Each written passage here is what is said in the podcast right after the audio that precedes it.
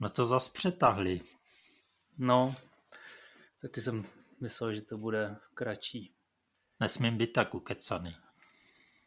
A já nevím, proč si vždycky myslím, že to bude tak na 20 minut.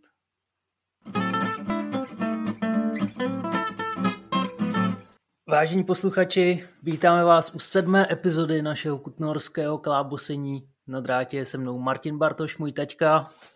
Zdravím. A já jsem taky Martin Bartoš, taky zdravím. Tuhle tu epizodu jsme, jsme tak nějak doufali, že by mohla být takové, takovou tou vstupní epizodou pro ty, co se k nám dostanou třeba v nějakých pozdějších měsících či dokonce letech, protože teďka se už konečně dostáváme k samotné Kutné hoře. Tenhle díl jsem si teda interně a nejspíš i pak veřejně pojmenoval o počátcích Kutné hory.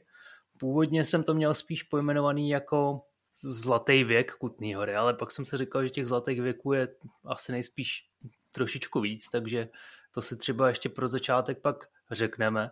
Protože bych zase tady udělal takový, když už je to přece jenom sedmá epizoda a už něco máme za sebou, takový krátký úvod, že teda jsme oba dva dlouho teda žili v Kutný hoře a tam teda teďka zrovna žiju, ale spíš teda o tom, že jak se to tak jako vyvrbilo, tak to vypadá tak, že většinou tak jeden z nás si tak nějak to téma připraví a ten druhý, eh, jak se říká, předsmrdává tak nějak vypadá teďka ta struktura, jak jste si asi už všimli z těch předchozích dílů. Asi to tak budeme dělat i dál. A tahle epizoda bude trošičku jiná v tom, že vlastně o spoustě věcech, o kterých budeme teďka mluvit, tak bychom v budoucnu rádi udělali samostatný díl. Typicky třeba zmíníme, že v té době, ve které, o které mluvíme, se začal stavět chrám svaté Barbory, ale prostě nebudeme do toho nějak zabředávat, protože takovýhle významný památky kutnohorský se samozřejmě zaslouží své vlastní povídání. A bude i spousta věcí, co se týká hornictví a to vám představíme asi, až se k tomu dostaneme, protože to nejspíš přijde co nevidět.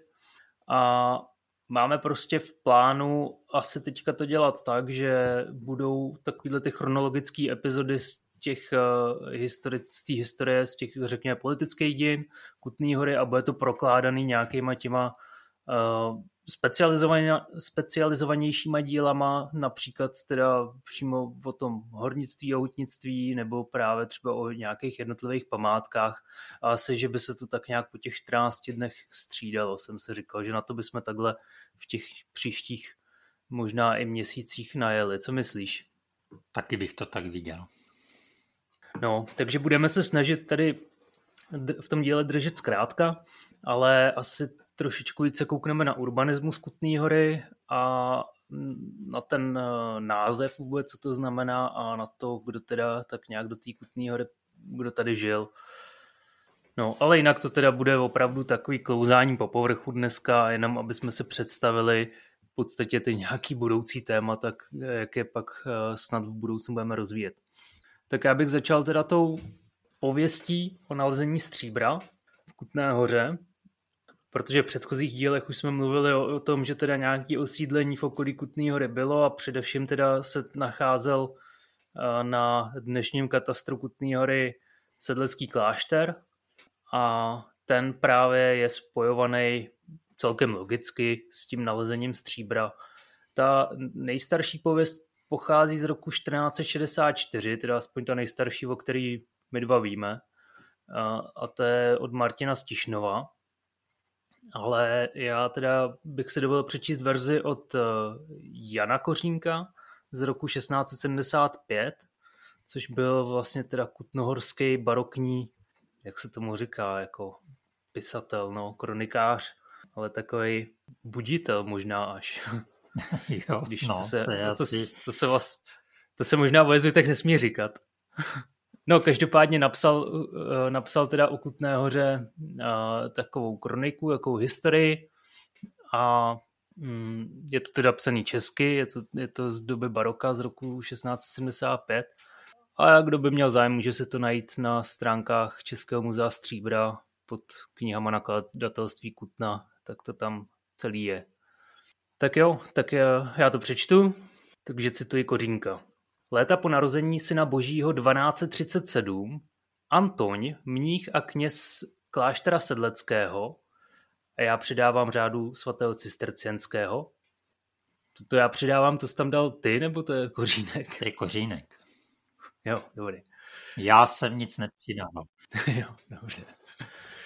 Šel na procházku. Maje při sobě páteř, modlitební a žalmy. Jída mejtinami lesními oblíbil sobě místo před teplosti slunce k odpočinutí.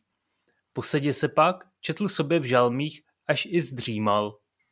Když pak se prospal, chtěje zase do konventu jíti, uzřel, že skrze mech skály vyrostly před ním tři proutkové stříbrní. Co mi líbí to životný u toho proutku. Hmm. Pročiž hned na, na kolena klekl, pánu bohu děkoval a pomodliv se, kápisovou zflékl a ji tu na znamení nechav, do kláštera se navrátil a co našel, opatu pověděl. Z té příčiny a na památku horní lidé kápy a perkytly užívají. Tak eh, Kořínek tam vlastně přidává jméno toho mnicha, že se jmenoval Antoň. Mm-hmm. To v té předchozí pověsti nebylo.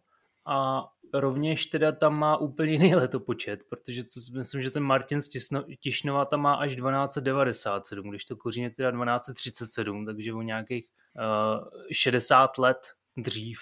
On teda touhle pověstí se podrobně zabýval Otakar Lemminger a napsal mm-hmm. o tom článek, kde samozřejmě nemůže dojít k tomu, kdo si tu pověst eh, vymyslel nebo jak vznikla, ale zjistil právě, že první byl ten Martin Stišnova a rozebírá tam i ty jednotlivé detaily, jak u jednotlivých pisatelů eh, se to lišilo třeba, jestli to objevil přímo ten mních nebo konvrš, čili ten laický bratr.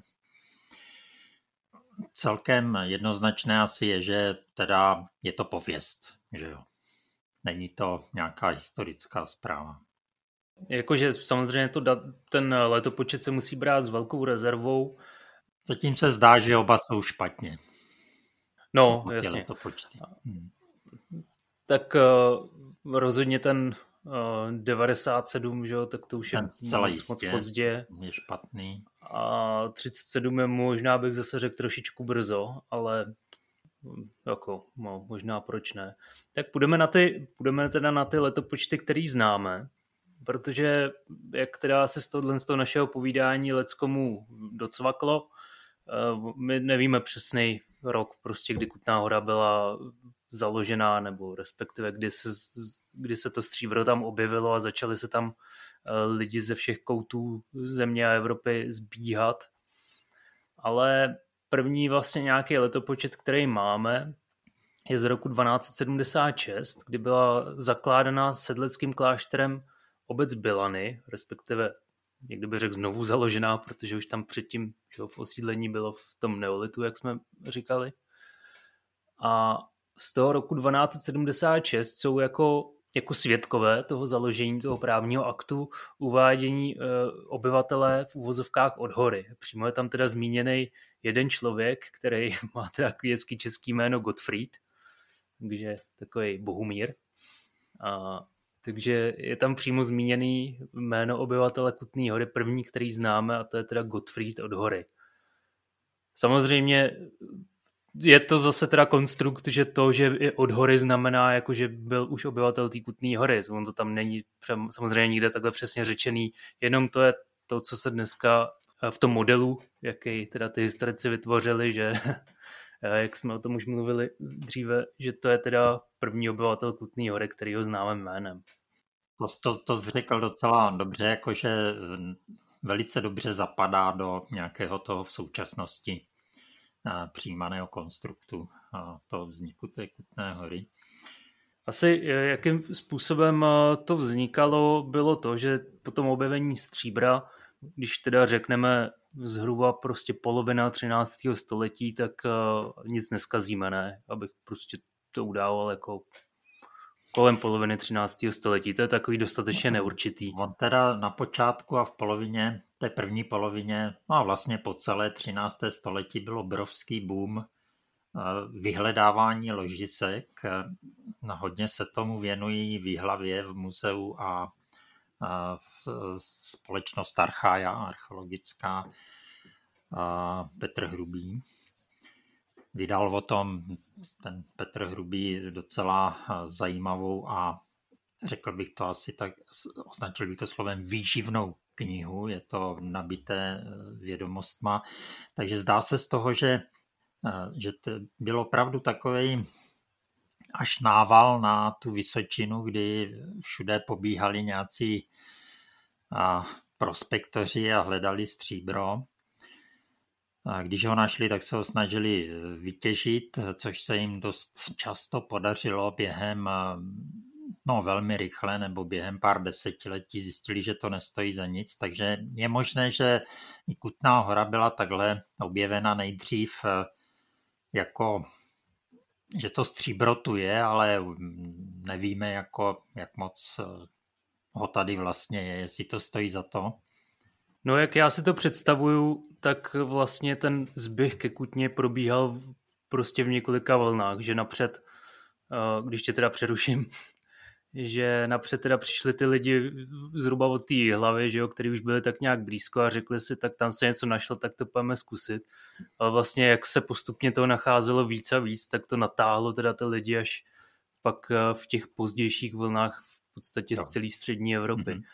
Ale taky jsem si to teda nikdy nepředstavoval, takže že by se jako koplo do země a zjistilo se tady je hromada stříbra, hnedka tam všichni půjdem, ale že spíš postupně se uh, až do toho roku, roku zhruba 13, teda kdy už vyšlo to Jusrega Alemantonarum, objevovaly ty další a další ložiska a asi prostě každých deset let jako se s novým wow prostě řeklo, jo, je tam toho víc, než jsme mysleli.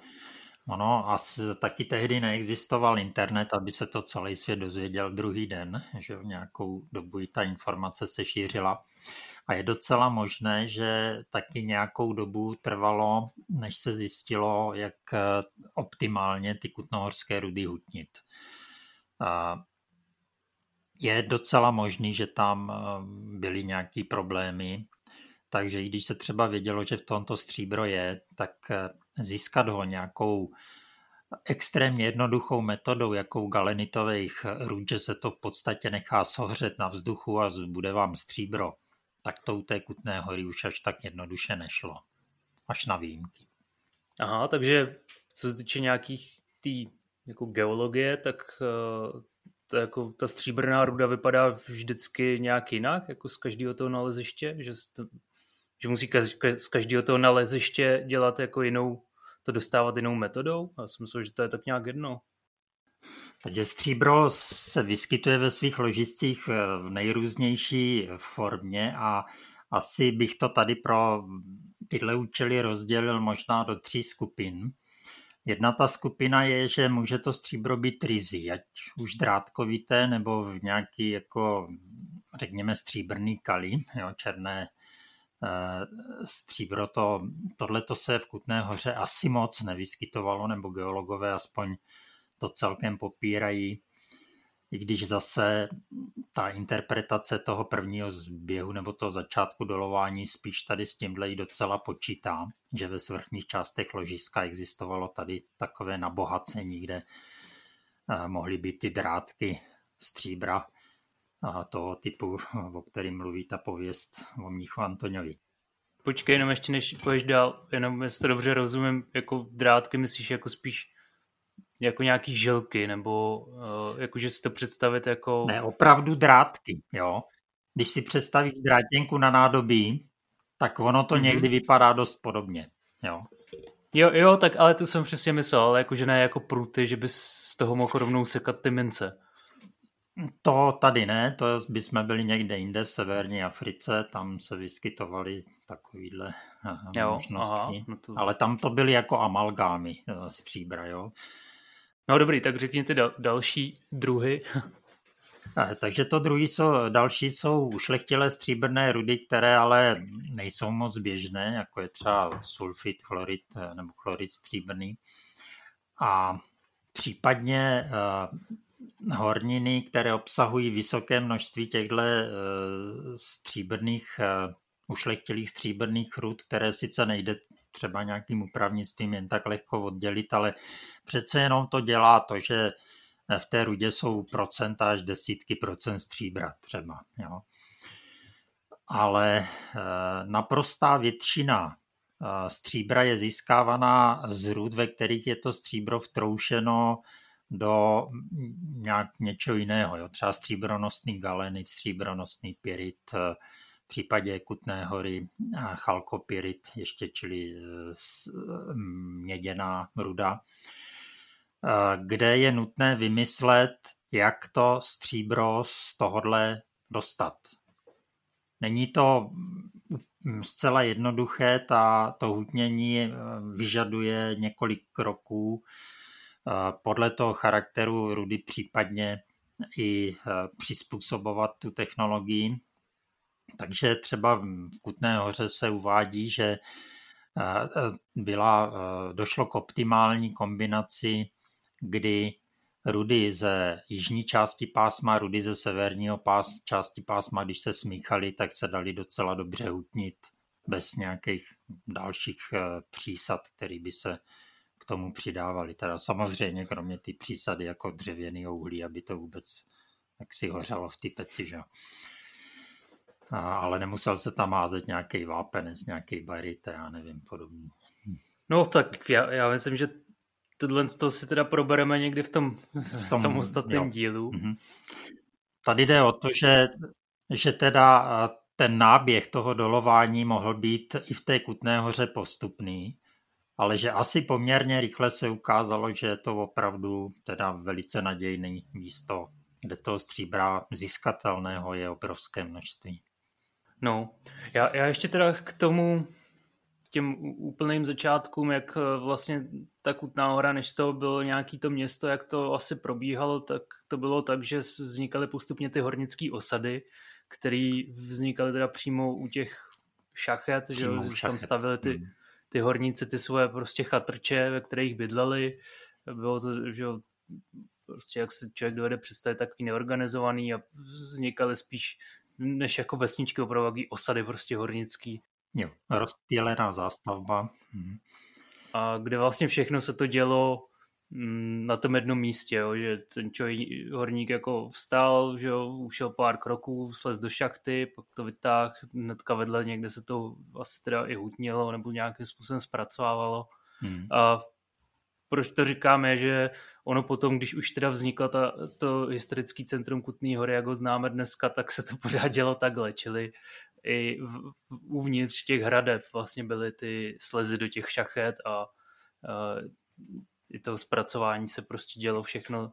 Tam nebylo to tak, že by za tou prací teda chodili samozřejmě později, jo, jo, ale jako v těch začátcích to vlastně všechno hm, bylo na tom jednom místě. No.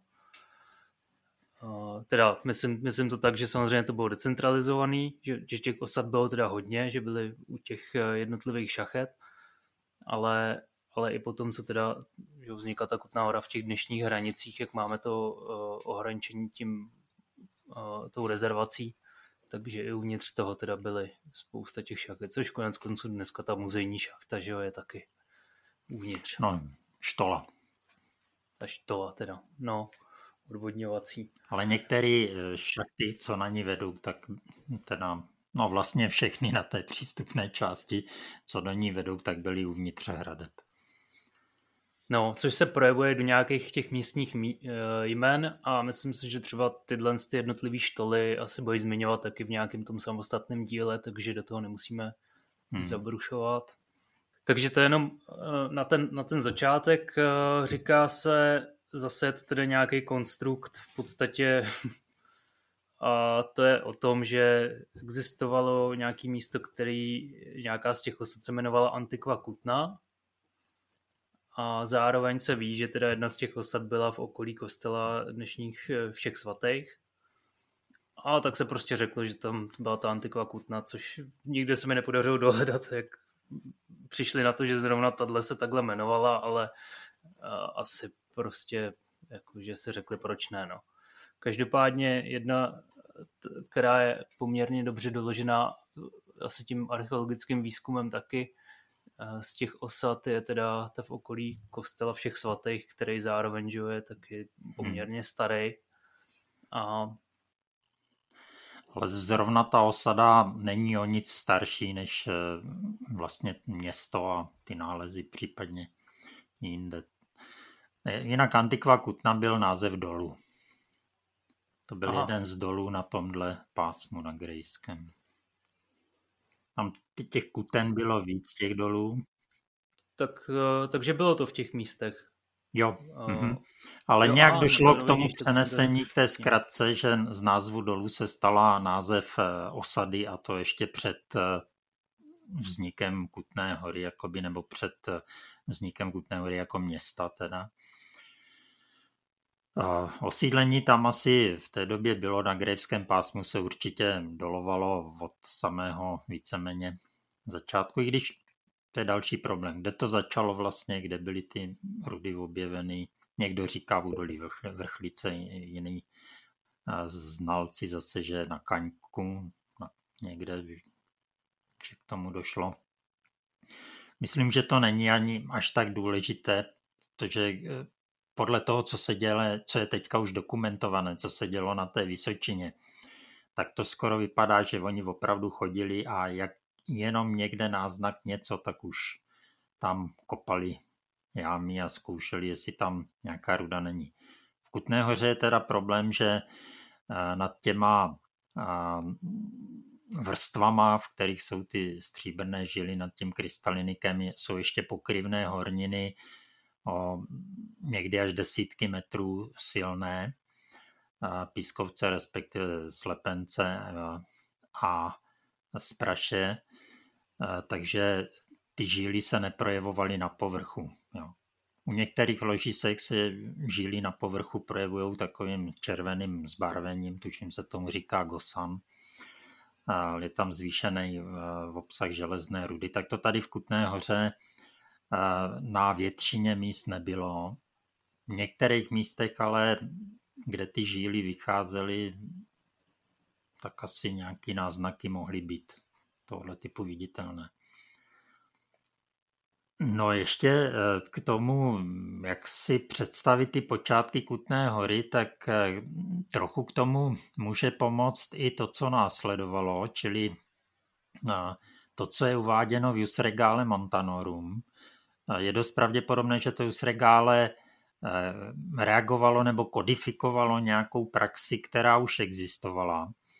No a pak samozřejmě Jihlavské horní právo, eh, které je z těch zhruba 50 a, a něco let starší a které ale není zcela bezproblémové z hlediska nějaké diplomatiky a, a podobně, takže se objevovaly názory, že se jedná třeba až o podvrh z 19. století a podobně. Dneska ale myslím, že se ve bere, že to, co je tam napsané, to v té době, ke které se to hlásí, opravdu platilo. Eh, z čehož plyne, že na eh, ty stříbrné doly si jisté nároky dělal eh, král, měl regál na těžbu stříbra, čili výhradní právo.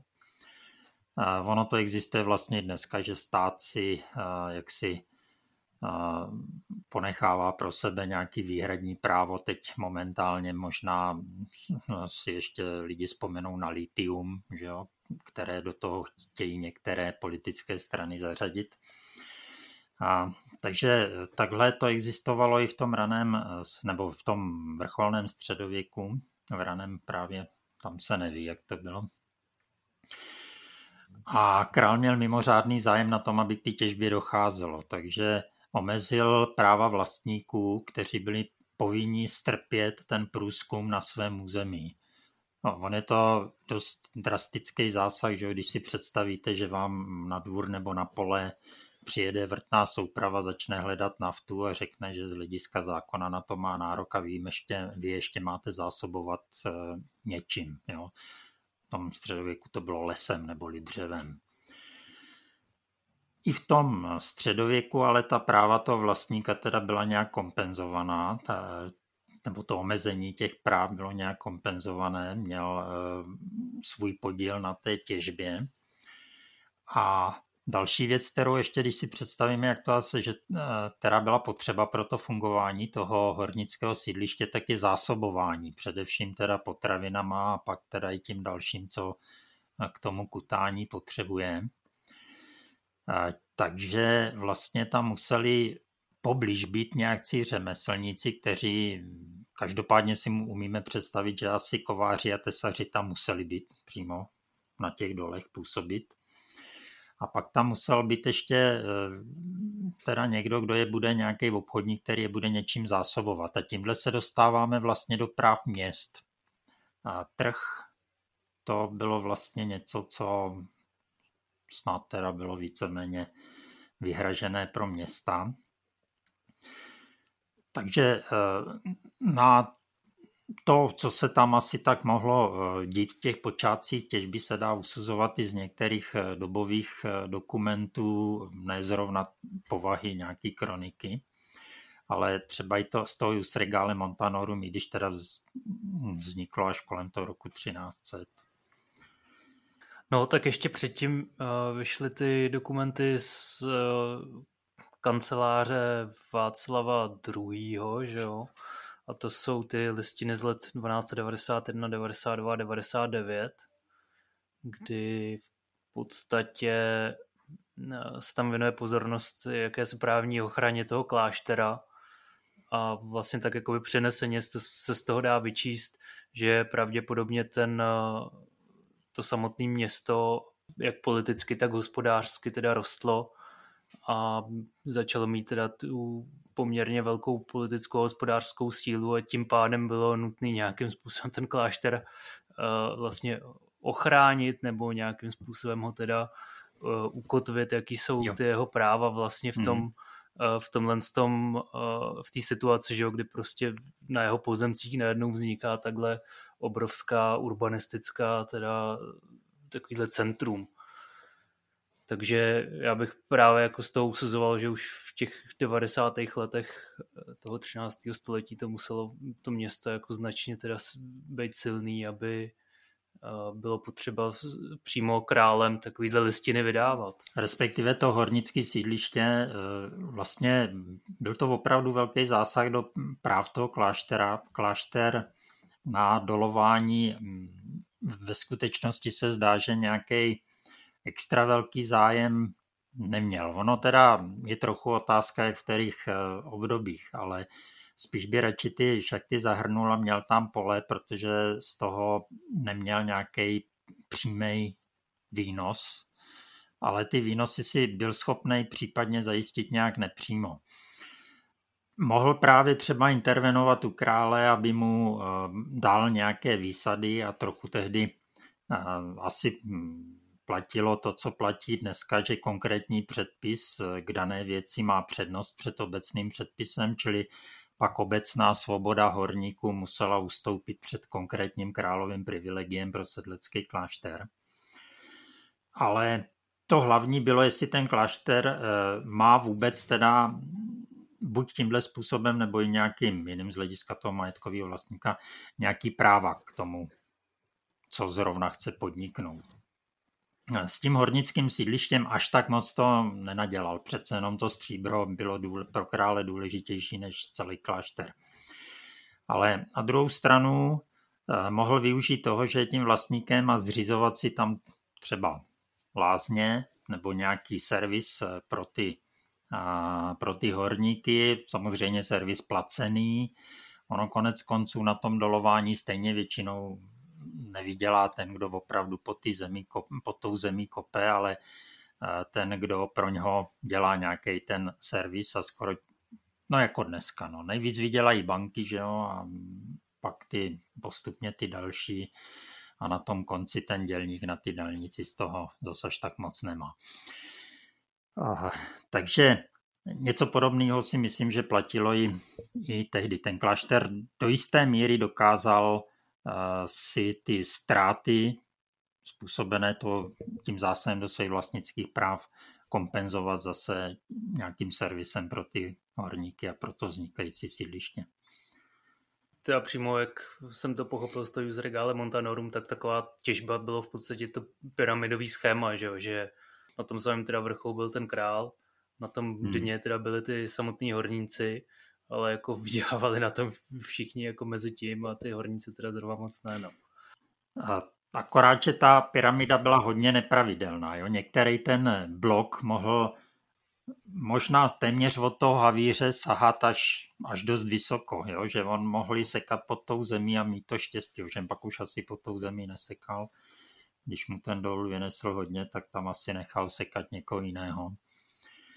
A... No, tak, tak to myslím, že jo. Tak to, každá pyramida funguje takhle, že no. když pod sebe seženeš ty lidi, tak Ale to, tomu bych až viděla. jako později vlastně, jak byla organizovaná ta eh, těžba, jo, jestli tam byli námezní dělníci, nebo jestli to byli podnikatelé, ty, co tam třískali tím kladívkem do té skály a tak. Dost důležitá pro, pro Kutnohorský revír je dohoda mezi Kolínem a Čáslaví, čili městy. A vlastně ta dohoda je zapeklitá trochu, hned z několika stran. Jednak teda, pokud vím, tak originál, který existoval ještě relativně nedávno, tak se nedaří najít. Nevím, jestli už ho našli. A je poměrně důležité ten originál najít, protože v tom v té listině je vymezeno něco jako, obdob, jako vykolíkování území, které, které se ta dohoda týká. A Jedna ta vesnice je tam označená termínem, který bývá vztahovaný na kluky u Čáslavy. A nebo možná by to šlo dát na Hlízov. Ale ten Hlízov z mého hlediska je teda pravděpodobnější, ale chtělo by to vidět ten originál. Teda. No. Hmm. A pokud by to byl ten Hlízov, tak vlastně tato dohoda se týká nějaké oblasti, která která by spadala do mílového práva, kdyby jsme na to použili mílového, mílové právo obou měst. Jo. E, takže ta města se nejspíš mezi sebou nějak handrkovala, komu má jít výnos z dolů v tomhle místě, když to spadá pod jedno i pod druhé město vlastně. Takže si to dali jako oblast společného zájmu, údajně v té listině. A nějak se podělili. Teďka ale otázka je, o co se vlastně podělili. Dřív to bylo brané jako, že je divný, že teda to patří klášteru a teďka do toho mluví Kolín z Čáslaví jako města. Jo? Ale když se na to podíváme už z hlediska toho Jus Regále a to, co, o, o čem jsem předtím mluvil, tak vlastně ty zainteresovaný tam byl jednak král, teda kromě toho samotného těžaře nebo toho havíře, až případně toho havíře, těžař a havíř samozřejmě nemusí být totožný, takže král, majitel toho pozemku, čili sedlecký klášter, a pak ty města, která mají zajistit fungování toho hornického sídliště, že jo, budou nějak zásobovat. V, těm, v tom just regále je, že k dolovému polu, poli, které se vyměří na tu těžbu, se přiměřují tyhle tři lány, které jsem vlastně říkal. Panský, královský a městský. Je pravděpodobné, že ta Dohoda se týkala pouze těch městských lánů, pouze toho, do čeho ta města byla oprávněná mluvit. Jo. Nebylo tudíž, ne, nemohli řešit, co udělat s královskýma těma nebo se, s, tom, s tím, co patří klášteru. Jo. Je to asi takový, že já teda se můžu dohodnout na prodeji svých akcí nebo nákupu, když si koupit akcie, ale těžko, nebo možná to jde, já nevím, ale bych neměl rozhodovat o akcích, který patří někomu jinému, že, že mu je prodám třeba. Jo. No já jsem teda popravdě řečeno tuhle dohodu vnímal spíš eh, teda dohodu z roku 1289, že teda už, eh, jak jsem říkal, v těch 90. letech zase s těma dalšíma listinama už je jasný, že to město bylo poměrně rozrostlý a hospodářsky významný ale tu, právě tuhle tu dohodu z toho roku 1289 já vnímám jako spíš doklad o tom, že ta Kutná hora jako samotná neměla ještě žádnou svoji zprávu a tím pádem, že se ty města rozdělují tu zprávu nad tím, Uh, Já myslím, jo, že jako horní, výkon sou, soudnictví. Nebo... Ne, horní zprávu musela mít, jo. A dokonce tam, je, eh, tam jsou známá i nějaká jména, to je z toho, odkud on byl, ze Štěpánova, nebo ne, odkud byl. On byl někde tam právě z toho jihlavského dolování, tam, tam nebo Havlíčko Brodského, tam z té oblasti a eh, celkem místě mm-hmm. měl dohled vlastně nad tím dolováním. To, to neměla ani města, to neměl vlastně takhle nikdo. Tam musel být přímo královský nějaký úředník, který dohlížel na ty zájmy krále, jo? když to byl už takový rozjetý revír. Jo? Takže já tu dohodu mezi Kolínem a Čáslaví beru, že se jenom podělili o ty zisky z těch městských klánů, z toho dolování na těch městských klánech.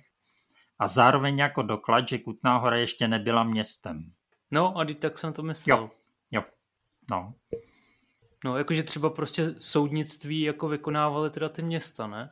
Nad svýma věcma, jo. Jakože prostě Kutná hora neměla rychtáře v té době, jsem, tak jsem to pochopil. No, on, uh, no, to teď, te, teďka nevím, jaký oni ty označení pro to používali v téhle době, ale uh, podobnou funkci měli, jo. V tom Jusregále dokonce ty, tyhle procesní věci jsou rozpracované do takových detailů, že to vzbuzuje dojem, že mělo jí to obecný zákonní království, ale že bylo jasný, že, ho král, že se ho královi nepo, nepodaří prosadit, takže tím pádem se to vztáhlo nebo použilo pro tenhle účel. Čili tyhle procesní věci jsou tam velice přesně popsané, ale týkají se těch horních věcí. Jo? Netýkají se městských věcí. A to ještě toho roku 1300.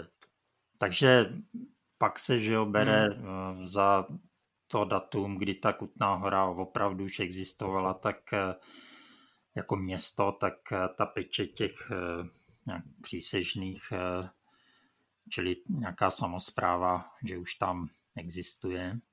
A to je v jakém roce?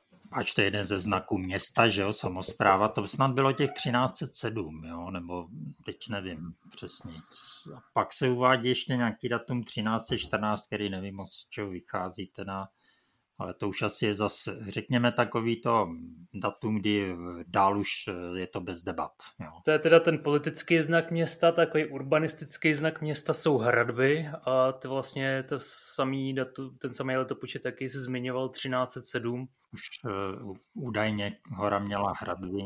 Že 1304 oble, oblehl teda Kutnou horu Albrecht Habsburský a už teda samozřejmě to zase svědčí o tom jako hospodářském rozmachu, že to někomu stojí za to, aby to teda obléhal.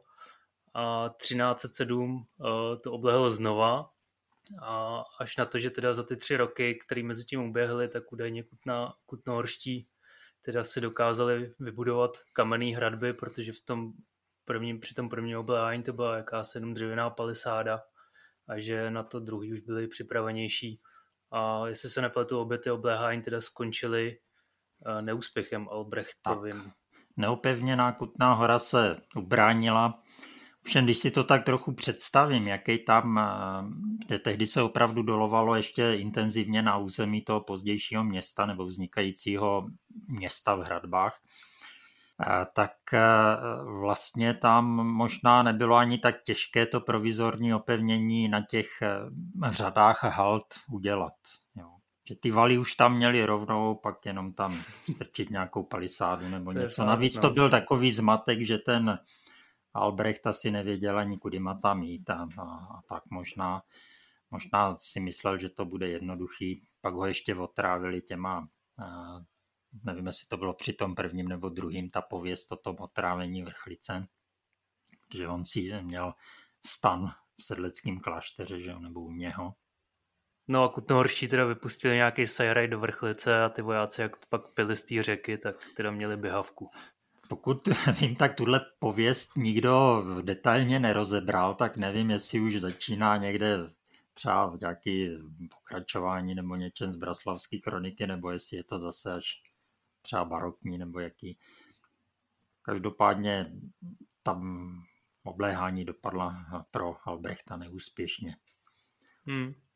No, tak eh, se podíváme na ten urbanismus trošičku.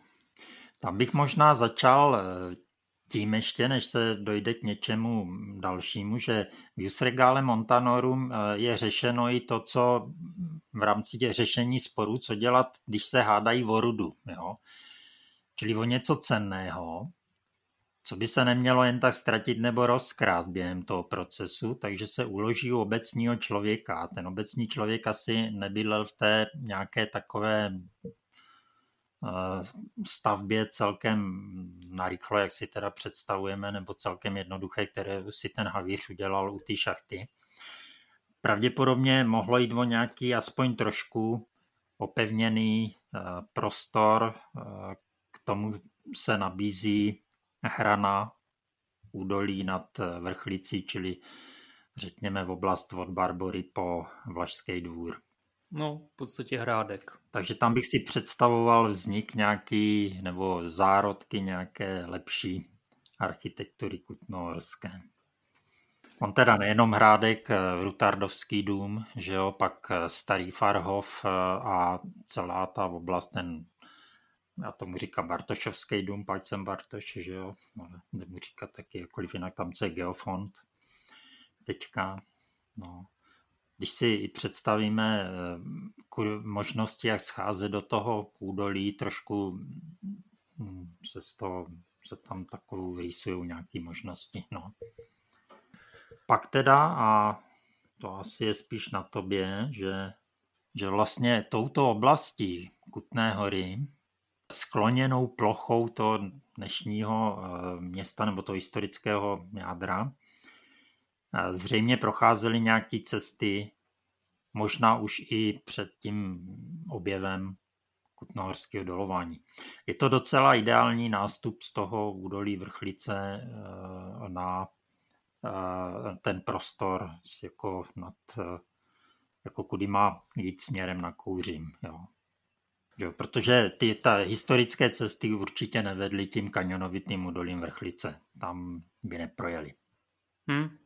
Takže po překonání vrchlice museli někudy vylézt a ten prostor toho města je na to úplně ideální, poměrně pomalé stoupání. Takže dá se očekávat, že tam vedla eh, cesta už kdysi dávno a teda i ze sedleckého kláštera se vydat na Kouřim by bylo taky nejlepší asi tudy má a ne někde přes Sukov nebo kde. Každopádně já teda jsem k tomu připravil takovou mapičku jednoduchou.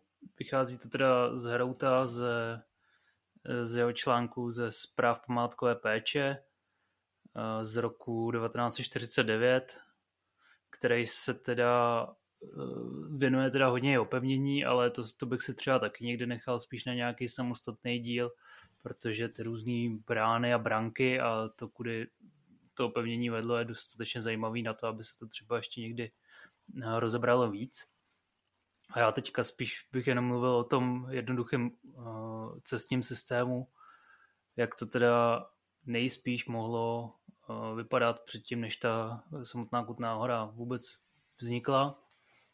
A to, že máme takový tři základní cesty tam, vlastně to vytváří takovou vidlici a ty jsem v té mapě, kterou si můžete najít na Facebooku, na našich stránkách Kutnorského klábosení, tak ty mám na té mapě značený červeně a je to teda eh, ten hlavní směr je směrem na Kouřim a na Prahu a potom vlastně v dnešním historickém centru Kutní hory se to větví, jedna cesta jde směrem na Sedlec a druhá cesta směrem na Čáslav. To je vlastně to, co asi jako se dá předpokládat, že nějaký, nějaký takovýhle cesty tam vedly, přičemž ten Herout to teda vypozoroval do těchto míst, má to poměrně dobře vyargumentovaný a proto bych se toho i držel. A zároveň tam teda popisuje i, že vlastně ještě v tom, dejme tomu do poloviny 14. století, bylo uprostřed Kutní hory poměrně velký náměstí, který byl vymezený právě těma dvouma městama. Já jsem ho tam zakreslil takovou zelenou šrafurou a vlastně ty domy, eh, jedná se teda o prostor v podstatě mezi dnešním Palackého náměstím a okresním úřadem, čili když to člověk představí, že by od okresního úřadu eh, viděl vlastně přímo až na Palackého náměstí, tak eh, takový prostor to vymezuje. To je teda jako asi to místo, který si původně vyhradili pro to teda velký náměstí, ty první obyvatele Kutné hory, ale poměrně záhy se to začalo zastavovat.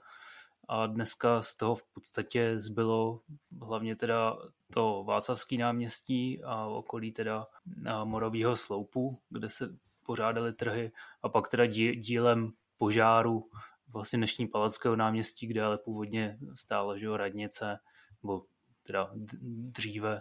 V té předusické době tam hm, vlastně nestála. Tak, tak, no. Začalo se to, myslím, že jsem to dobře pochopil, zhruba od té poloviny 14. Eh, století zastavovat. V podstatě ty poslední domy byly dostaveny teda za Jagelonců, kdy právě ta, ten poslední eh, komplex v podstatě domů, nebo blok domů byla právě ta radnice, což byly čtyři, myslím, domy a ty byly postaveny někdy kolem roku 1500, jestli se nepletu, přestavený teda na tu radnici, že jo, vykoupený městem a přestavený na radnici. No, takže asi abych to ještě nějak popsal, kdyby nás někdo jenom poslouchal a neměl po ruce tu mapu, tak vlastně směrem na Prahu to je poměrně jasný, že, jo, že, to, že to vede tou ulicí z Palackého náměstí přes Husovu ulici a pak teda směrem že k poliklinice v podstatě tak, jak to vede dodnes. A ta sedlecká, tak to je ta část jako Jiřího Spoděbrat kolem kláštera Voršilek a na Čáslav, tak to vlastně jde o to, že se člověk musí dostat k tomu jo, mostu přes Vrchlici dole uh, u Paleckého stadionu, kde dneska stojí. Tam uh, ta původní cesta se předpokládá, že byla přes Havlíčkovo náměstí a Jungmanovo náměstí, ale kdo, to, kdo se to teďka vybaví, jak je ten dům eh, s tím svatým Václavem že jo, a u Jelena, tak eh, tam, když jde člověk je pěšky že jo, v zimě, tak je to docela o úsměv, eh, pokud je tam náledí, prostě zkrátka je to dost strmý a představit si, že tam ještě tlačíte nějakou kárku, tak eh, jo, já myslím, že dneska tam dokonce auta mají zákaz vjezdu do té uličky u Jelena, do té strmy, že tam se to, že tam se to snad ani nedá projet, ne? protože tam jsou že, ty dlažební kostky a je to opravdu krpál, hmm. že se na tom dá sáňkovat. Takže z toho důvodu uh, Hrout právě předpokládal, že tahle trasa byla přeložena později až do dnešní Tylovy ulice, kde je ten svah přece jenom takový průběžnější a, a není to jako takový příkrý kopec, žádný příkrý kopec v jednom místě tam není, ale spíš se to svažuje tak nějak pozvolna. Ale zase zároveň to má za, za ten cíl to, že se to tak jako, že se tam dole jako víc zalamuje, když to ta původní trasa, ačkoliv já to tam mám namalovaný taky s takovým zalomením, tak spíš asi byla trošičku přímější. No. Ono teda, eh, to Jungmanovo náměstí bylo asi a víceméně ještě v 19. století důležitější než ta Sokolská ulice, čili ta dolní část, eh, nebo to, ta navazuje na Tylovu ulici, je to mm. dol, řekněme dolní část Tylové ulice. Takže je docela možné, že eh, se i ta přeložená trasa pak zalamovala na to Jungmanovo náměstí a dál pak šla do té brány městské. A ta, takhle by se dalo přemýšlet nad kde čím. Hmm. Co, co je možné teda, nebo co je vhodné si uvědomit, tak v tom středověku oni nepotřebovali přímé ulice, takže ty ulice tak, jak dneska vypadají, tak do jisté míry to může být výsledek obnov po požárech, kdy se ta uliční čára srovnávala v tom středověku pro ně nebyl problém objíždět barák, nějaký, který někde trčel do cesty, což nám třeba přijde divný, ale víceméně, kde projede dnešní nákupní taška, čili to auto z TPCA v Kolíně, tak tam ve středověku ten vůz s těma koněma nejspíš neměl taky problémy autobusy tehdy neměli a, a tak, aby museli mít nějaký široký ulice. No, ještě k z té mapy bych teda zmínil tu trasu pro pěší směrem k sedleckému klášteru, kde teda později byla jakási fortna, nebo spíš taková jakoby branka menší, kde se s tím vozem teda už skutečně projet nedalo. a ta hmm. vedla vlastně z dnešního Palackého náměstí přes Anenské náměstí, když jde člověk ke kamenný stezce, tak uh, tam je přímo ulička, která se jmenuje Sedlecká, teda, že to vede směrem k Sedlci. A v těch uh, místech, kde to jde teda do té ulice Štefánikovi, tak byla taky branka, kde se dalo projít. Ale jak jsem říkal o tom upevnění teda a brankách, bránách, to do toho vůbec zabíhat nebudeme. Spíš ještě, hmm. co teda je důležitý pro fungování toho města, když už to město teda jakž takž jo, existovalo, tak uh, samozřejmě potřebo, potřebovali nějakou taky trasu na Kolín. Ale tak ta že přirozeně vlastně neprocházela skrz to město, protože když chtěl jít člověk že ze sedlického kláštera na Kolín, že tak nešel že přes dnešní území města. Takže tam je přijde, že tak je, to, jak se jako je vlastně do toho zapadá, nebo spíše, spíše na té cestě trošičku vidět, že to je takový ten pozdější, uh, tý, že to vzniká z té pozdější potřeby. Máme tady velké město, potřebujeme že jo, hodně obchodovat a všechno a potřebujeme cestu na Kolín, takže to vlastně z toho vybočuje, z toho vlastně hezkého urbanismu tvořeného těma třema hlavníma proudama, tak ta jako vlastně jde na to tak jako kolmo a trošičku by se dalo říct až nepřirozeně, no i když někdo by mohl říct, že to trošičku může navazovat na tu, tu Čáslavskou. A vlastně jde o to, že na Kolínc teda se jde že dnešní Českou ulicí a pak dál v podstatě kolem toho kostela všech svatých. Je také hezký si podívat eh, zase, jak už jsme to zmiňovali dřív na ty mapy z roku 2015, eh, letecký, co jsou na mapách CZ, protože tam je ta stará cesta i v těch polích, kde už dneska žádná cesta není, tak tam se to opravdu hezky rýsuje a člověk si může třeba hezky na těch leteckých snímcích prohlídnout, kudy tato trasa vedla, protože i tam, kde dneska už je pole, tak uh, zrovna na těch fotografiích z roku 2015 se ty staré cesty hezky rýsujou. No ještě bych teda eh, poznamenal, že ta cesta na Čáslav eh, byla teda v této části na tom Kolmarku ještě taky důležitá, čili na Karlově eh, se pak větvila a byla, vedla taky na Zbraslavice a dál do Posázaví, tak jak vlastně vede dneska. Mm-hmm. Zhruba. Ještě teda jednu věc bych asi připomenul. Existence Hrádků a Vlašského dvora jako opevněných sídel uvnitř toho opevněného města je známá, je to do dneška. Rutardovský dům asi byl něco podobného, byl vlastně přes uličku od Hrádku a dal ten, to, ten komplex, řekněme, toho starého Farhofu proti chrámu západního průčelí chrámu svatého Jakuba. Ale je tu ještě jeden typ staveb, u kterých eh, je možné předpokládat i ten předhusický původ. Eh, a to jsou dvory v Kutné mm-hmm. hoře, kde Jičínský dvůr se nacházel zhruba v místech dnešního evangelického kostela. Eh, Lexovský dvůr byl v místech, to asi nějak popsat. Husová ulice nad eh, Kamenou kašnou eh, po levé straně, čili mezi náměstím Národního odboje a Husovou ulicí, tak v těch místech. No a pak ještě eh, pod Palackého náměstím byl Turnovský dvůr.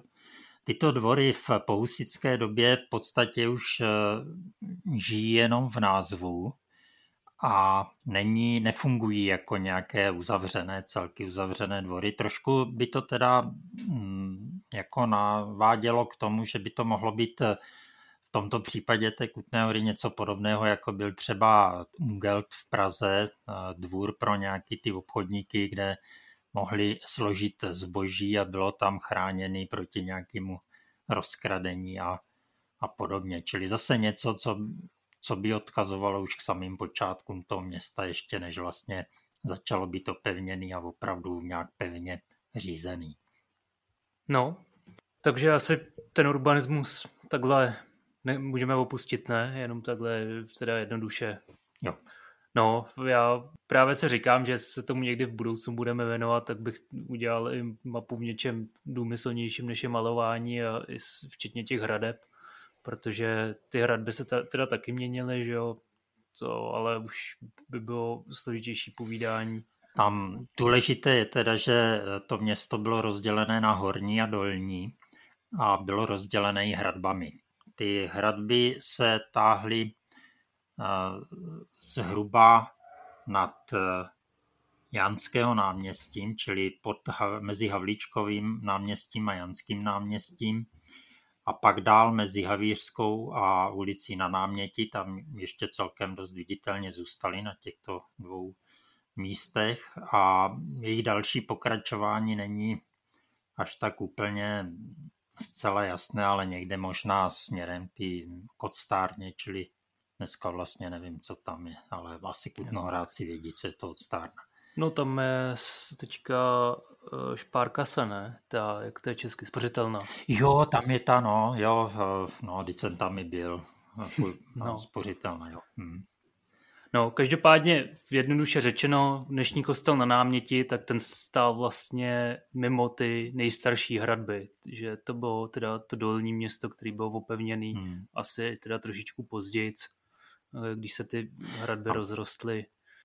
Možná bych teda k tomu urbanismu ještě řekl to, že vlastně to přetnutí té plochy, to města bylo provedeno v místě, kde prochází oselské pásmo, čili se jim tam asi hodilo to, že už tam mají vykopané ty haldy z toho dolování a využili je k tomu opevnění. A obdobně to rozdělení toho horního a dolního města je zase v místě, kde procházeli dolí eh, na jedné žíle roveňského pásma. Aha, to je zajímavý. Ale vlastně to dává smysl, no, když už prostě máš ty haldy z těch dolů, tak proč to nevyužít, no. Hmm. No, tak dobře, takže půjdeme eh, dál v tom našem povídání a to je ještě to, co se týče toho obyvatelstva, kdo se vlastně teda k té Kutné hoře zbí, zbíhal.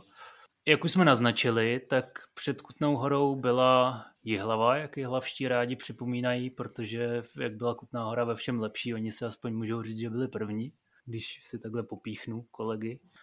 Ale uh, jde teda o to, že v podstatě, jak už jsme to teda zmínili, tak těma pravděpodobnýma prvníma horníkama v Kutný hoře byli lidi, kteří přišli teda z té hlavy, který to měli tak nějak blízko, že když už teda v té hlavě toho moc nezbývalo, tak se zase přesunuli do té Kutné hory a řekl bych, že ta první vlna prostě byly ty lidi jako z tamtoho hornického regionu. Ale samozřejmě, jak ta, ten vyhlas rostl, tak se do Kutné hory zbíhaly teda, jak jsem říkal, z celé střední Evropy. Takže mimo německy mluvících lidí to byly teda i eh, Poláci a Uhrové. A právě jelikož, jak už se to trošičku zmínil a případně to rozvedeme v nějakém samostatném díle, to hutnictví, to, i to hornictví byla poměrně technologicky náročná činnost, takže byla ta nutná znalost toho know-how a pravděpodobně prostě tuhle tu znalost ovládali líp nebo nejlíp teda ty německy mluvící obyvatele a proto se předpokládá, že Kutná hora v tom 14. století byla vlastně nejněmečtější české město na území toho českého království, že i se předpokládá, že ten název vlastně Česká ulice, kde dneska je, tak si říkal Česká, protože to bylo jediné místo, kde v tom městě byli Češi a všechno ostatní vlastně bylo teda cizojazyčný. Jo, kdyby ty Češi byli všude, tak nebudeš pojmenovávat část města jako Českou, že jo. Tak, to by spíš byla německá ulice někde, kde by bylo těch pár Němců. Tak. Takže uh, z těch nejznámějších rodin, já myslím, že když nazvu, jako řeknu ty jména, tak asi to taky bude všeříkající, tak je to teda ta rodina že Rudhardova, to je do dneška asi ta nejznámější, ale pak to byla, hmm. byly rodiny Birkner, Alder, Rosenthal, Erghardt, Eilover, Gross a tak dále. Takže poměrně je zřejmé, že ty významné kutnorské rodiny měly teda ty německé kořeny nebo že byli německy mluvící, řekněme. ale projevuje se to i v tom názvosloví v Kutnohorském, protože všichni že jo, vědí, že teda vrchlice není vrchlice, ale pách, že, jo, že se tomu říká. A hmm. kde hmm. dochází k tomu, to je podle mě naprosto typický, že se německý B mění v, če- v Česku na P a vychází to teda z německého Bach, což je prostě potok. A pak teda v českým zkomolením z toho vznikl pách. Máme třeba gang německy, jako nějaký jo, cesta, tak eh, to je káňk v té samotné horní terminologii, že jo, když máme Bergmeister jako horní mistr, tak je to v tom českém zkomolení Perkmistr, pak je Erzkaféř třeba, což je vlastně jako Erzkaufer, čili rudní, na, rudní obchodník, bych to tak přeložil. A, takhle by se dalo pokračovat hodně, hodně dlouho. Čili v tom samotném základu té Kutné hory je prostě to, tenhle, německa, tenhle německý vliv. No je škoda, že ty eh, puristi jazykoví zrušili ty, to historické, ta historická pojmenování v Kutné hoře a nahradili to teda novotvarama, které bohužel už jsou teda tak zažitá, že se s tím nedá nic dělat, takže Karlov už bude Karlov asi pořád a už z toho nebude Kolmark, že jo. Žižkov už nebude nikdy cech, obdobně, teda ale tam už jde, nejde o Němčinu, ale Palackého náměstí už se nestane panským a, a podobně. Je škoda, že teda se tyhle názvy nedochovaly v praktickém užívání. Tandomark no. pro Komenského náměstí. No a tak zrovna přejmenovávání ulic je poměrně běžný jev, jako kdykoliv se střídá režim, tak je potřeba všechny ulice přejmenovat, jo. To bych asi bral, jako že tak to prostě musí být. Ale když už jsem teda narazil zrovna tady na to, na to Němci, Če, Češi a takový to přejímání.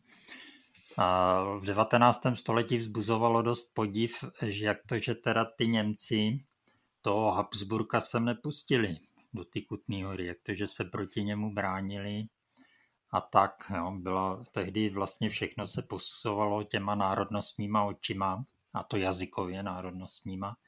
Dneska už doufám, že se pomalu dostáváme trochu někam dál. No a tak já myslím, že my jako Kutnohoráci máme ještě tu výhodu, že uh, vlastně Němci, nebo to německy mluvící obyvatelstvo odešlo v podstatě v důsledku husických válek z té větší části a tím pádem my už jsme tam vlastně No, teďka to je vlastně 600 let, že jo, co je Kutná hora, v podstatě teda spíš český město než německý a nemusíme tam mít teda takový ty... Oni teda odešli asi ti bohatí Češi. Jo. No, to jo, to jo.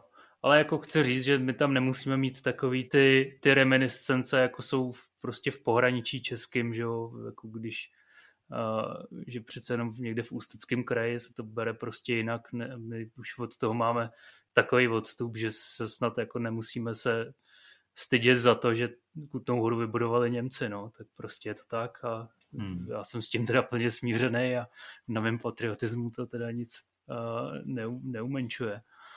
Uh, jinak, co ještě teda dál k tomu? Já bych ještě jednu teda věc, ještě bych se vrátil k tomu názvu Kutné hory. Jo, počkej, tak já ještě jednu věc dodám jenom k těm národnostem, jenom no. v rychlosti, že uh, nebyly to teda jenom ty Eh, středoevropani, ale ještě teda doš, došlo k importu k importu know-how teda i z Itálie a to teda konkrétně, že ty mincíři a pregéři byli z větší části údajně Italové a od toho vlastně Vlašský dvůr se nazývá Vlašský dvůr. Že? Jako... No je to, ten název Vlašský dvůr se objevuje, teď nevím, eh, jestli až po husické válce nebo krátce před ní, ale v, té, v těch prvních sto letech existence eh, jako Vlašský dvůr označovaný nebyl, údajně. Ale eh, to, co jsi jako řekl předtím, to jo, to, to jako myslím, že se stále pořád tak bere, že teda ty eh, odborníci zrovna na to mincování přišli z té Itálie. Každopádně teda přišli odborníci na celou organizaci tohohle mm-hmm. podniku. Jo. Čili jestli uměli vybělit stříbro, to nevím, nebo ten mincovníkov, ale každopádně uměli zorganizovat tu výrobu mincí, to byli Italové. No, takže to jenom k tomu, že teda Kutná hora byla velmi multikulturní město, no. Hmm. Uh, tak k tomu názvu? No, tam teda se o tom taky se vysvětloval všelijak a nejspíš ještě nějaký nový názory vzniknou, ale já osobně se teda nejvíc kloním asi k tomu, jak to vysvětloval doktor Bílek, že obojí vlastně znamená to tež, nebo víceméně to tež. Kutna je název dolu a hora, berg, je zase už teda něco trochu víc jako rodní, rudní okrsek, řekněme. Jo. Ale obojí dvojí vlastně znamená to dolování. Určitě teda to nesouvisí s tou kutnou toho mnicha. A trochu tady může pomoct eh, kouknout se na nejstarší označení. Takže to nebereš jako kuté, jako kápě z ne, ne. A dokonce ani uh, kuté jako, uh, jako kopat, jo? jako kutat. Jo. jo ze středohorno Němčiny, nebo z čeho prý to je, ale až někdy zase v pozdější době. A, čili obojí dojí přímo od dolu a ne od toho, jako že se tam kutá kutá se až dodatečně. No. Takže nejstarší údajně, koukal jsem teda do Kučovy uh, encyklopedie měst, kde on uvádí nejstarší názvy dochovaný těch měst. A tam je teda ten Gottfried od hory. On v té listině určitě ale není napsaný Gottfried od hory, tam to bude latinsky nejspíš, čili asi Mons, nebo jak by to bylo v tom originále. Originálnější verzi uvádí k roku 1289 Siboto Incutis. Zase teda eh, to máme eh, asi v nějakým latinském textu. To byla asi ta dohoda mezi Kolínem a Čáslaví, ne? 89. Asi jo, nejspíš jo. On tam teda nepíše, z čeho to vzal Kuča, jo, ale to jo, tak ono asi z těch dokumentů není tolik, aby no, no. to byla náhoda, že to je z toho roku. A nejstarší teda německý označení je snad Kutin, respektive Chuttin psáno. No a dvojslovné označení nejstarší, které Kuča uvádí, je 1309 Monte Chutna, čili latinsky. Ten název Kutin Chutin by mohl trochu vysvětlovat jeden uh, paradox. Jo? Ten zběh ke kutně je prý v originále napsaný spíš jako zběh ke kouřimi. Jo. Já teda jsem ten originál neviděl a nesnažil jsem se to nějak najít, eh, dostat se k nějakému přepisu eh, ty kroniky, na tož někde naskenované originále si je, nebo nevím ale osobně si to umím docela dobře vysvětlit, protože si je tam napsané něco jako Kutin, Chutin, tak se z toho kouřím asi dá udělat eh, spíš než Kutná hora teda, jo, nebo uh, Kutnberg, jo. Takže eh, myslím si, že nedojde k nějakému převratu, že by zběh ke Kutně nebyl ke Kutně, ale ke Kouřimi. Pořád to bude zběh teda k té Kutné hoře. Takže tolik k tomuhle. No, tak já bych to asi pomalu mířil ke konci, protože už máme zase docela dost no, no, toho.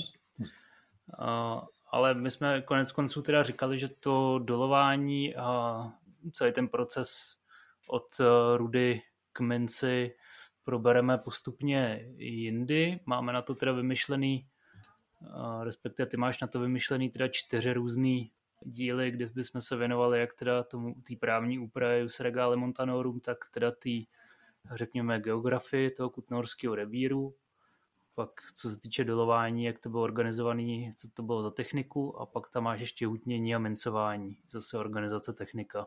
Jo. Já bych si to představoval tak, že budeme teda, že pojedeme nějak v té chronologii dál mm. a vždycky jednou za 14 dní eh, se to tak jako bude střídat, eh, že teda jednou bude něco z toho zaměřeného dílu a něco uh, a pak teda zase ten, ta klasická chronologie. No. Zároveň nás čekají teda ty kapličky, který teďka vydáváš, takže to na to se asi můžou posluchači těšit už příště. To bych bral jako ten odborný. Potom se koukneme na ty husické války a dalším věcem, další věci si teda ještě teďka projedeme tak v rychlosti. Že bych teda jenom zmínil, že ještě do těch husických válek kromě toho, teda jak jsme popisovali ten urbanismus, tak vznikla spousta teda těch významných objektů, kterým bychom se ale stejně rádi věnovali v samostatném díle, protože oni často, že té podobě, v jaký vznikly, tak dneska už tak naprosto nevypadají. Když zmíním třeba ten Vlašský dvůr, tak ten teda byl úplně že jo, přestavený jo. na přelomu 19. a 20. století. Hrádek, že jo, tam právě o něm se dá taky třeba spíš mluvit v, spíš co se týče těch Jagelonců a to, že to je vlastně takový kutnohorský zástupce přelomu gotiky a rene, renesance, že to je vlastně jedna z prvních renesančních památek v Česku vůbec, by se někteří možná i hádali, že to je vůbec první, teda v Čechách, že jo, hmm. nepočítáme, když nepočítáme Moravu, tam to měli dřív.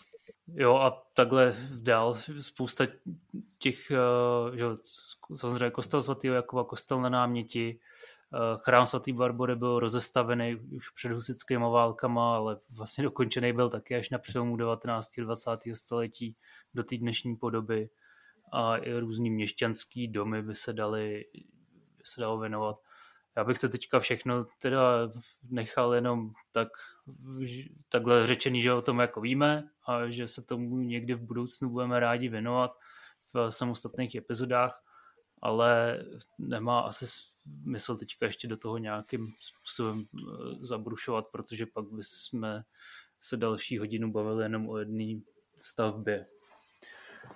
Takže spíš, co jsem se říkal takhle na závěr, um, co bychom mohli se tak ještě povědět, je, že já jsem teda, jak jsem už na začátku avizoval, tak jsem si myslel, že řeknu, že to je takový ten zlatý věk, teda to v 14. století, no my jsme teda mluvili hlavně o tom, o tom začátku, což je teda v pořádku, ale spíš jsem se tě chtěl ještě zeptat, jako co bys bral za takový zlatý věky Kutní hory že teda asi to 14. století, tak to je jasný, že jo, to prostě byl hmm. ten rozmach největší prostě jus regale Montanorum, no. a to, že vlastně ty nejdůležitější uh, mincovní teda úřady a všechno s tím spojený se soustředil do Kutní hory. A... Dejme to jako takový dlouhý století, čili od uh, někdy na konce nebo od nástupu Václava II. až po vypuknutí husických válek. No, takže ještě 20 let předtím, 20 let potom. hmm.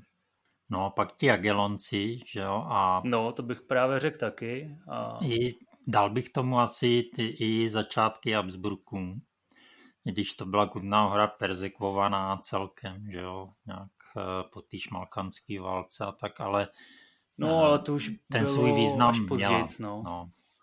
Uh, no a já bych, já bych jako asi to nechal jenom u těch Jagelonců osobně, právě protože, jak jsme mluvili, když teda zase že ho, skočíme dopředu, no, o tom, že do Kutné hory teda chodili ty horníci z té Jihlavy a podobně horníci z pomalu z celé střední Evropy, tak ono pak teda za těch uh, Jagelonců byl ten přelom uh, hlavně v tom, že prostě na počátku 16. století, podobně jako jsme dneska mluvili o Kutné hoře, tak počátek 16. století znamená objev stříbra v Krušných horách? No, eh, konkrétně asi v Jachimově, že jo. Jinde se těžilo eh, nejenom na té saské straně, ale i na české. To, to jo, to jo, ale tak, tak jasně, tak Anaberg, eh, myslím, je taky mnohem starší, ale, ale pořád to znamenalo, ono i když se tam jako předtím těžilo, tak se tam netěžilo v takové míře. A já myslím, že právě i ten třeba Annaberg a Marienberg vzrostly taky až, za tý, až, až v tom 16. století, kdy se to tam asi opravdu zase se běhlo, jak, jak se říkal, hmm. i dneska v souvislosti s tou Kutnou horou asi se tam každých pár metrů kopalo do země a hledalo, jestli se tam něco nenajde. Oni tam taky, já teď nevím, na kterém tom místě, museli, tam to platilo velice přesně, že museli přijít na to, jak to tavit jak z tohoto stříbro dostat a případně i ty další užitkové věci měť třeba. A tak. No, každopádně teda to bych bral jako za tou, takovou tu tečku, za tou slavnou hornickou historii Kutný hory, teda nález eh, těch, eh, toho stříbra v tom Jáchymově, teda případně, když to řeknu obecně v Krušných horách. A samozřejmě i souvi, souvi, souvislosti s tím, to je zase rána trošičku z druhé strany, ale neméně zákeřná je teda objevení Ameriky, kdy se začalo že do Evropy lifrovat uh, stříbro teda, no, nebo, čili a zlato. Ono to trvalo téměř, téměř 100 let, že jo, ale pak došlo teda k té cenové revoluci, že jo, a ta teda tu Kutnou horu dorazila naprosto definitivně. No, že vlastně nej, a o tom teda budeme mluvit dál, ale v podstatě cenově nejnáročnější je odčerpávat tu vodu z toho dolu, že jo. A v podstatě čím se jde hloubš, tím to stojí víc peněz a prostě v Kutný hoře v tím, že začalo chodit to levný stříbro, nebo že teda došlo k té inflaci vlastně tím no. množstvím stříbra a zlata, co se přiváželo z Ameriky, tak se to nevyplatilo a, a doly se nechali teda zatopit a do, do, do dneška tam jsou zatopený. No. Hmm. Nebyla levná technologie nebo dostatečně levná technologie na tu těžbu a, a zároveň klesaly obsahy stříbra v těch rudách. No, ale já bych stejně přesto takovou ještě polozlatou dobu, nebo prostě ten rozkvět uh, přece jenom dali do toho, uh, do toho baroka kolem toho roku 1700. Prostě zase se to odráží v celém Česku, ale když si vezmeme že opravdu sedleckého kláštera, teda Santýnem, když si vezmeme Orse, že jo, stavba jezuitské koleje. Takže jenom měšťané si vymyslí, že si postaví vlastně zbytečný nový kostel Jana Nepomuckého, že jo. Tak eh, no, ono bylo téměř stoleté eh, téměř eh, období míru, že jo. Takže když, když ta válka nedevastovala tu ekonomiku, tak se to no, někde počkej, projevit to muselo. No. 50 letý, ne? Ne, tak tam bylo jako nějaký takový ty drobnosti, ale... No počkej, teď, teď 1648 končí 30 letá no, válka. No. no. No tak já mluvím okolo roku 1700. A pak to natvrdo začíná až, eh, až za to Friedricha, že jo? Ty ekonomické jo, jo. kolapsy, tak říkám. Jo, takhle. No. no, nástup Marie Tereze, že jo, 1740 a... To byla taková, to nebylo ještě tak šílený, že jo, ale pak, ale docela rychle se to zhoršovalo a... No, ale už, to už byly ty války o to sleský dědictví. Jako právě ten, že jo, ten přelom 17. a 18. století si myslím, že se dá taky považovat za rozkvět Kutný hory, když hmm. už teda zase z úplně jiné strany, no. no. Už to nebylo spojený samozřejmě s tím hornictvím. No a je to taky něco, co se jakoby objevuje, nebo smí se o tom mluvit až teďka, protože dost těch věcí souviselo s jezuitskou kolejí, že jo.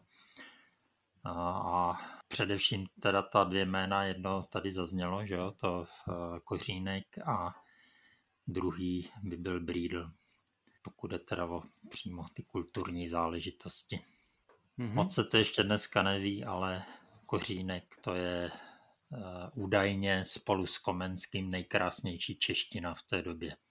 No, tak je pravda, že jsem četl jenom Kořínka a Komenskýho ne, tak nedokážu posoudit, ale myslím si, že, jak jsem říkal posluchačům, ten tvůj uh, přepis teda té kořínkové historie Kutné hory si můžou nalézt na stránkách Českého muzea Stříbra a udělat si vlastní názor. Hmm. Takže to bychom měli k tomuhle dílu. Jo.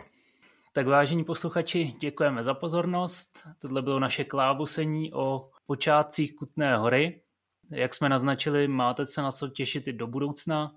Budeme rádi, když nám zachováte přízeň a někdy v budoucnu se zase budeme těšit na slyšenou. Na slyšenou.